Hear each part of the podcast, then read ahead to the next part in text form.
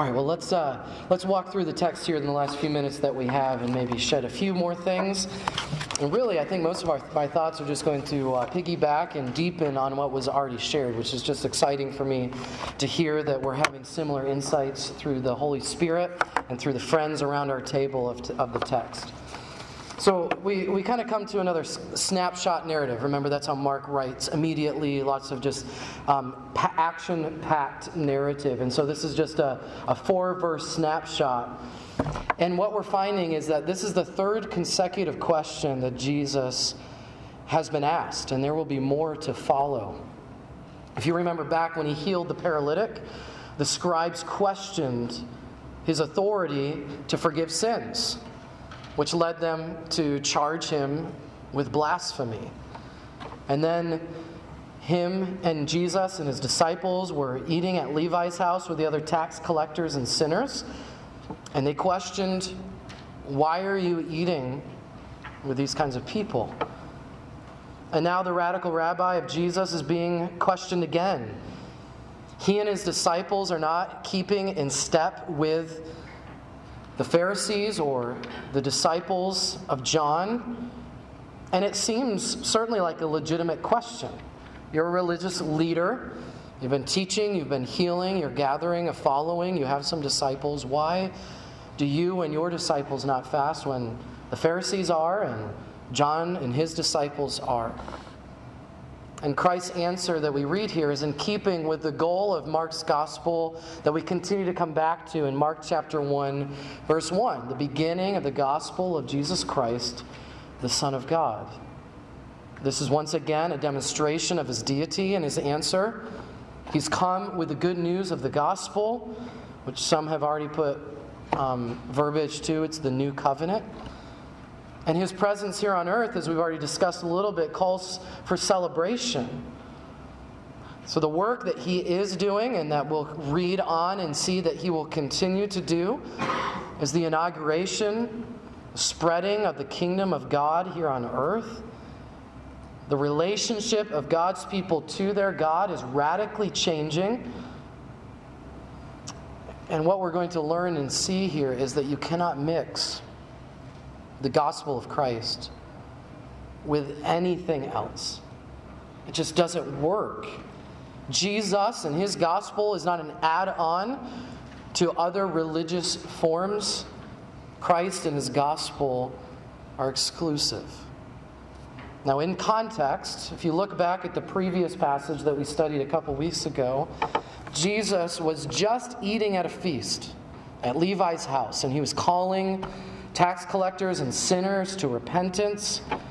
And meanwhile, the Pharisees were standing off. And, and the verbiage here doesn't really tell us exactly what the correlation time wise is between the feast at Levi's house and this questioning.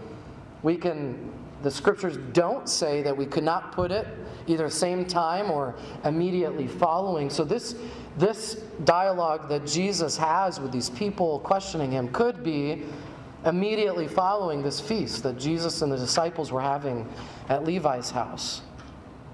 So there's a huge contrast between the fasting going on of the Pharisees and the feasting of Jesus and his disciples. We also read here that Jesus and his disciples' lack of fasting stood not only in contrast to the Pharisees, but it stood in contrast to John and his disciples. As we read earlier in Mark chapter 1, John and his ministry was well known for asceticism or extreme life of discipline, living with little to no earthly comforts. You remember the diet of John? Locusts and honey. Remember the clothing of John? Camel's hair. Where he lived? Out in the desert. So, most likely, his followers as a disciple of anybody else would, is most likely mirroring the life and the style of life of the one that they're following. So, John's disciples most likely were living a pretty extremely disciplined life themselves. Again, in contrast to the feasting that Jesus and his disciples just enjoyed. Which, again, begs, seems like a right question. Jesus, why are you and your disciples so different and the religious leaders and John and his disciples. Before we dive into the answer to some of those questions, I, I do want to make us all realize that when we look at a passage like this, sometimes we, we're going to cling on to words like fasting and almost go there and say, okay, Jesus is, is pronouncing a judgment one way or the other on fasting. But he doesn't do that. Here, he'll do that in other places, and we'll see described and prescribed in other passages of Scripture how we go about this discipline of fasting. But this particular passage, Jesus is not saying never fast, he's not saying always fast. But what he perfectly does, as always, as the Son of God, is he goes after the question behind the question. And he gets to the heart of the issue. And as he does this, he exposes the heart of the questioners.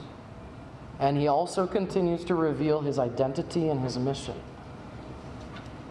So, just on the subject of fasting, very quickly here, it was a pretty normal discipline in the life of God's people under the Old Covenant, particularly on the Day of Atonement we see that in Leviticus 16, Leviticus 23. Maybe you could write those down in your space of maybe connection to Old Testament or other passages. You may want to look at the discipline of fasting in Leviticus 16 and Leviticus, Leviticus 23. Now, the Pharisees, they added to that law. Tradition shows that they fasted every week, two days a week, Monday, and they fasted on Thursday. Now, again, Jesus doesn't condemn the practice, although he certainly would condemn them if they took their tradition and elevated it to a point where they, that would become a yoke and a burden on other people because that is not a command of God. Their practice of fasting two days a week was not in the law. It was not binding on the conscience of God's people because it was not required by God to do it the way that they did it. And we do know, those of us familiar with other gospel, the, the furthering story of Mark and other gospels, there are, there are times where Jesus will condemn the Pharisees for elevating their tradition to become on par with the law of God and then putting that yoke and that burden on other people and weighing them down. We're going to see that in the next passage when Jesus talks about the Sabbath. So, that's how the Pharisees fasted. They did it two times a week.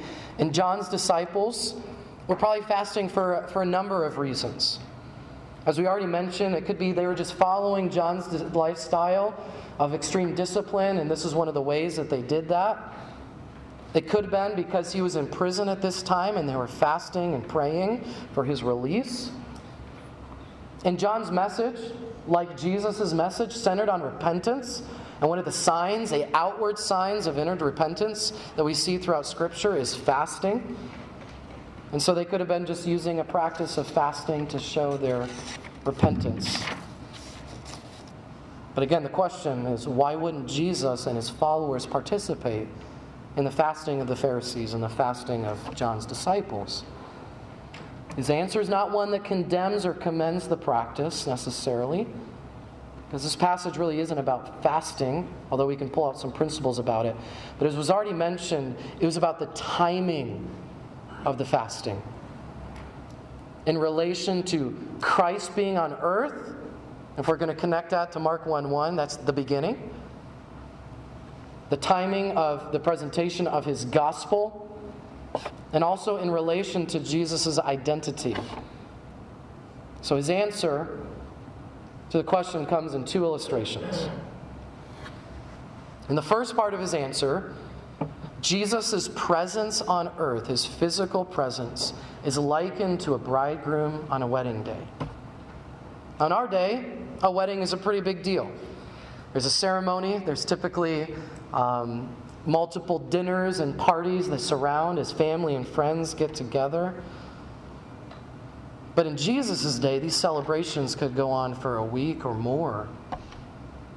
So, if you can imagine, even in our day and age, let alone a wedding celebration in Jesus' day, If the groomsmen showed up and the groom, we're going to use our, our verbiage, is in his tuxedo and prepared to, to marry the love of his life and um, is, is just it's probably going to be the crowning moment of his life up until this point, and his groomsmen all show up in sackcloth and ashes spread all their face, and what a day for mourning.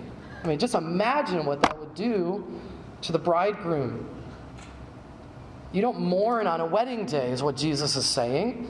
It's a day for celebration and for feasting. And so he parallels saying the coming of the Messiah is like a bridegroom on the wedding day, and it calls for feasting and celebration. This long awaited Messiah has come. So, fasting at this time, when Jesus is present, is not proper and it's not fitting. So, the first part of the first answer really has to do with Jesus' presence on earth, the beginning of the gospel. Now, another part of this answer helps clarify Jesus' identity as the Son of God, because he calls himself the bridegroom. And you can write down some of these passages. There are others as well, but Jeremiah 31, Isaiah 62, throughout the whole book of Hosea, God calls himself the bridegroom of his people. And Jesus calling himself, illustrating himself as a bridegroom for his people, is identifying him with the God of the Old Testament. So again, he's saying, if you're, feast, if you're fasting now with me, Jesus, being on earth, you have missed the fact that the long awaited husband of his people, the long awaited bridegroom, has come. So instead of fasting, you must feast. And then a third tier of his answer in this first illustration. Because God has come to dwell with his people, because the husband of God's people is here, the gospel of Jesus is being confirmed. As he stated in the previous passage, he's come to call the sick to himself. He has come to preach faith and repentance as the entrance into the kingdom of God. No longer will ethnicity or nationality or your religious affiliation be the defining mark of God's people. Now he goes on to say the time is coming for will come for fasting. When Jesus leaves, his followers will long for his return. They could also rightly use this discipline to help increase their desire for Him. It can aid in a feeling of dependence upon God when we have individual or corporate decisions to be made. We see many illustrations of the early church fasting in these moments. But when Jesus was here, when the bridegroom was here, celebrate, rejoice. And that is why we should we should really enjoy the celebration of this Christmas season because we are celebrating the coming of Emmanuel. The God is with us. So rejoice, put out lights, hang the Christmas tree, have an enjoyable, festive home around the Christmas season that's centered on the joy that Christ brings. So the time will come for fasting when he leaves. So, the point again in, in this first illustration is not that fasting is good or fasting is bad. It's not a proclamation of judgment on that spiritual discipline. The judgment that Jesus is making is that despite your discipline, despite your spiritual acts, you missed me. You missed Jesus. They were participating in a form of religiosity Meanwhile, missing the fact that God Himself was standing before them. And it's, da- it's so dangerous, and it should be a warning to us. Because these, again, were the religious elite. Can we ritualistically attend our formal gatherings at church? We discipline ourselves to read the Bible and be faithful to give our wealth and be faithful to have a time of prayer and participate in other forms of outward religiosity and, and miss the beauty and the worth of Jesus. Well, the Pharisees did. All of these spiritual disciplines when done with a heart of humble submission to the authority of Jesus, and as a means to know Him more deeply and to love Him, savor Him as supreme. So, all of those spiritual disciplines that I just listed are the means through which we grow in our relationship with our Savior. But if they're done with a heart of earning, a desire to say, I'm, I'm gaining favor with God because of my disciplined life, or to merely display evidence of spirituality to those who we see maybe two or three times a week for a block of one or two hours. Or if we do those things to build ourselves up in pride, to be able to elevate and feel ourselves superior to other Christ followers, we'll fall in this cycle of legalistic, Pharisaical religiosity. If we're doing it for those sakes, to earn and gain favor with God and make ourselves look good, we're not abiding in Jesus and seeing Him produce fruit within us, but rather we're leaning on our own discipline, on our own religious forms to affirm our standing with God. So may God help to keep us from religious form that's void of a fervent love for Him. Because He came not for the well, not for those who saw themselves as righteous, but he came for the ones who recognized their weakness, recognized their sinfulness, recognized their sickness. But then the next illustration, Jesus goes even deeper. He makes it incredibly clear that you cannot mix Christ's gospel with any other form of religion. So, the first problem that Jesus addresses with the illustration of fasting and the bridegroom is that they were trying to slap their discipline, and he talks about fasting here because that's what they asked him about. They're basically taking fasting and other religious duties and just trying to slap it on top of a false religion. And it was a religion that didn't have Christ as the center. It was one that saw performance of duties as the means to righteousness rather than what Christ called them to humble repentance and faith in this one who came to save sinners. And again, our, our minds should go back to that previous passage. How did the Pharisees describe the ones that Jesus ate with? Those are the sinners, those are the tax collectors. You shouldn't be mingling with them. And then remember, Jesus' response was essentially, they're the ones I came for. I didn't come for people like you who don't see themselves as sinners. These are the ones I came for. So you can't just patch some issues with your life with a little bit of Jesus. You can't just fill a hole with, with, with Christ. The new way of relating to God cannot be added to the old, but it came to replace the old. And in the same way, in this illustration he uses of the wine and the wineskins, you can't pour Christ into your outward religious forms and expect it to hold up. Because if you think of new wine, it still has some fermentation to go through it that expands and it expands into that brittle old wineskin that has no more give. And if you think you can pour Christ into all your other religious forms, you're going to lose the wine, you're going to lose Jesus, and your outward religious form is going to break as well. So the gospel of Jesus Christ cannot be superimposed upon old patterns of relating to God. The old way is giving way to the new. Christ will, in one way, ruin your old religious patterns. And if you try to keep both, you're going to end up losing both. So, let me give you three things here as we close. Why can't you mix Jesus with anything else? You can't mix Jesus with anything else because of the exclusivity of his gospel. He didn't give room for that. He didn't come to patch some holes in the old covenant. He came to completely fulfill it. And he did that in three offices. We were just talking around a pastoral staff meeting. Pastor Jonathan is going to give some clarity to those in his, his sermons on Sunday mornings in December. And I promise I already wrote this, I didn't steal it.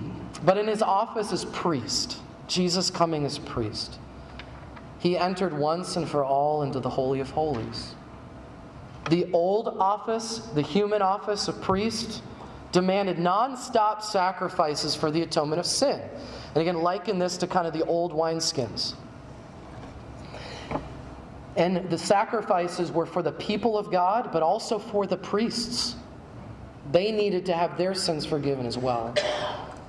But Christ's fulfillment of the office of priest means he didn't come into a man made tent, like the tabernacle, but he came into the very presence of God Himself, the Father, to offer Himself once and for all for the sins of His people. So we see here, this is not a patch or an addition to the sacrifices, but His work replaces it. New wineskin for new wine. Christ's death perfectly satisfied God's demands for perfection, and he appeased his just wrath on sin.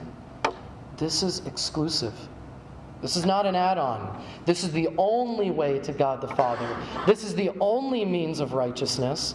You cannot mix any other way to God with Jesus as your high priest. It's one or the other. How about the office of prophet? Christ, when he taught, didn't declare like the other prophets, Thus saith the Lord. But Jesus was the message. Jesus was the Lord. He said, I declare unto you, identifying himself as God. He taught, as we already saw, with authority that no one else had.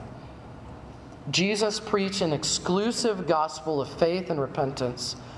He spoke the word of God, but he also was the Word of God. So you can't mix anything else with the proclamations of Jesus, the perfect prophet. Now, how about the other office of king? Jesus proclaimed that his kingdom had come, the time was now at hand.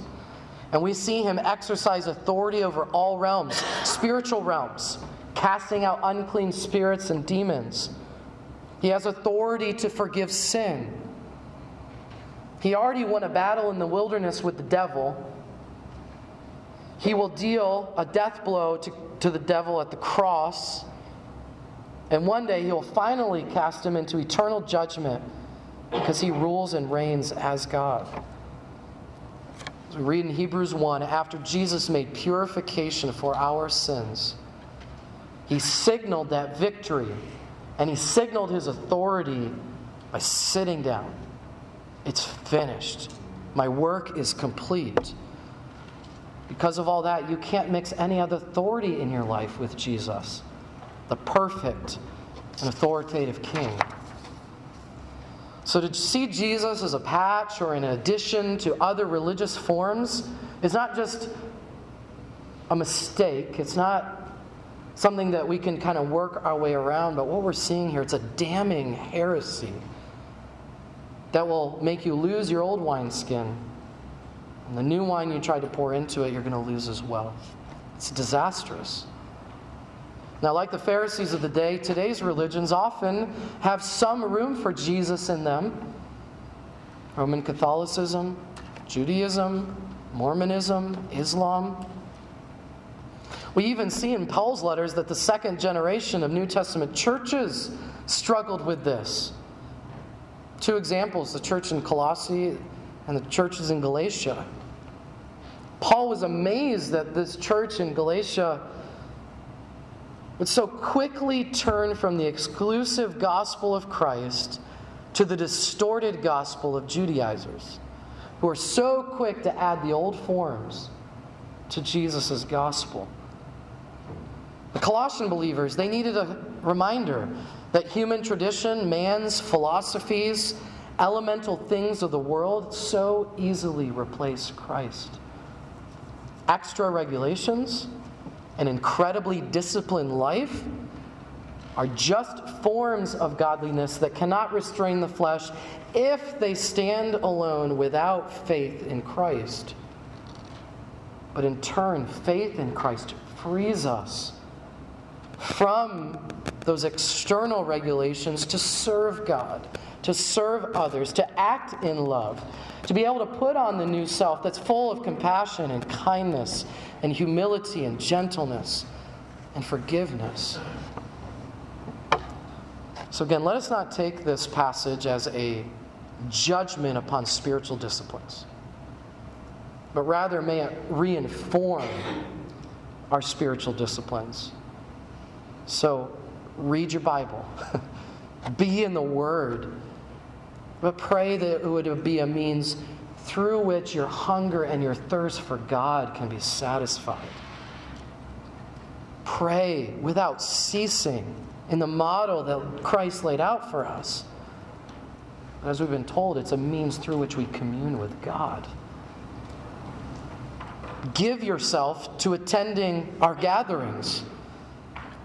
And pray that that is a means through which God becomes glorified.